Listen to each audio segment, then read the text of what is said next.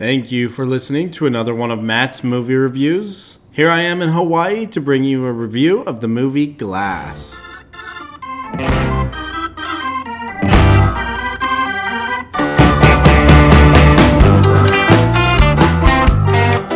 Glass is M. Night uh, Shyamalan, Shyamalan, Shyamalan, Shyamalan, Shyamalan, Shyamalan, it, anyway, it's his third installment in his superhero trilogy.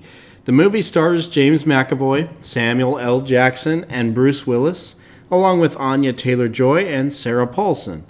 Characters that you've seen in his previous movies and many other movies, of course, as well. Glass, as the third film in a trilogy, actually feels more like a split sequel to me it feels like the unbreakable element of the trilogy because it's incorporating that movie as kind of the original or groundbreaker for this trilogy. But it feels more under the surface, and the connection between the three movies to me seems a little bit forced. But I think overall it works well enough, especially considering the end of the movie and the purpose of this particular installment. It isn't the worst trilogy ever conceived by any stretch of the imagination. I'm not someone that talks a lot in groups of people.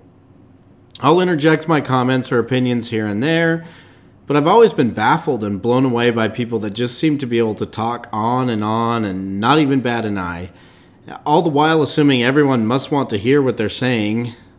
When sitting with a group of people chatting and one person does 80% of the talking, I sometimes get to wondering what is the point of this story or this anecdote? Or how can you tell? How can you have been talking so long and not gotten to the point yet? I get it that suspense is an important part of a great storytelling element. But honestly, like, let's move the story along and not pretend like you're the only one that people, uh, you know, want to be listening to right now. In the case of Split, it feels a little bit like this. It can feel like a conversation that's slowly building up, it's dragging on. There's one person doing the majority of the talking here, and you wait 90 minutes and then you finally put the pieces together and see where the story was going. Now, to be fair, M. Night Shyamalan is very much, he's notorious for trying to have surprise endings. So it is no surprise, therefore, that he's kind of building up to his twist at the end. In fact, we just expect that from him at this point problem is the first 90 minutes or about three quarters of the film length to me is a bit dull and it keeps you wondering a little bit but honestly what does he have up his sleeve? I sure hope this slow boring build up is worth the payoff at the end. And you'll have to decide that for yourself. One thing in the movie though that isn't 100% boring are the performances of james mcavoy he plays, for those that don't know, a man that struggles from multiple personality disorders. He has a total of 24 personalities, and he plays them all flawlessly. He does such a great job, and you really feel for each of them, especially for the original personality, Kevin Wendell Crumb.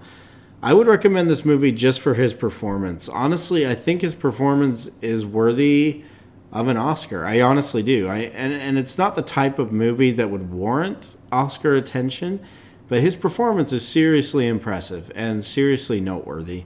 Really, really good job. His performance alone, I would recommend you go see this movie just to see him because he really pulls it off so believably. I'm just so impressed with James McAvoy.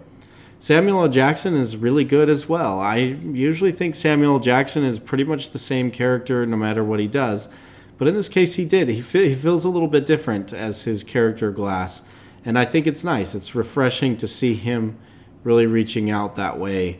It doesn't feel like the same good old Samuel L. Jackson. You know, he feels like a different character.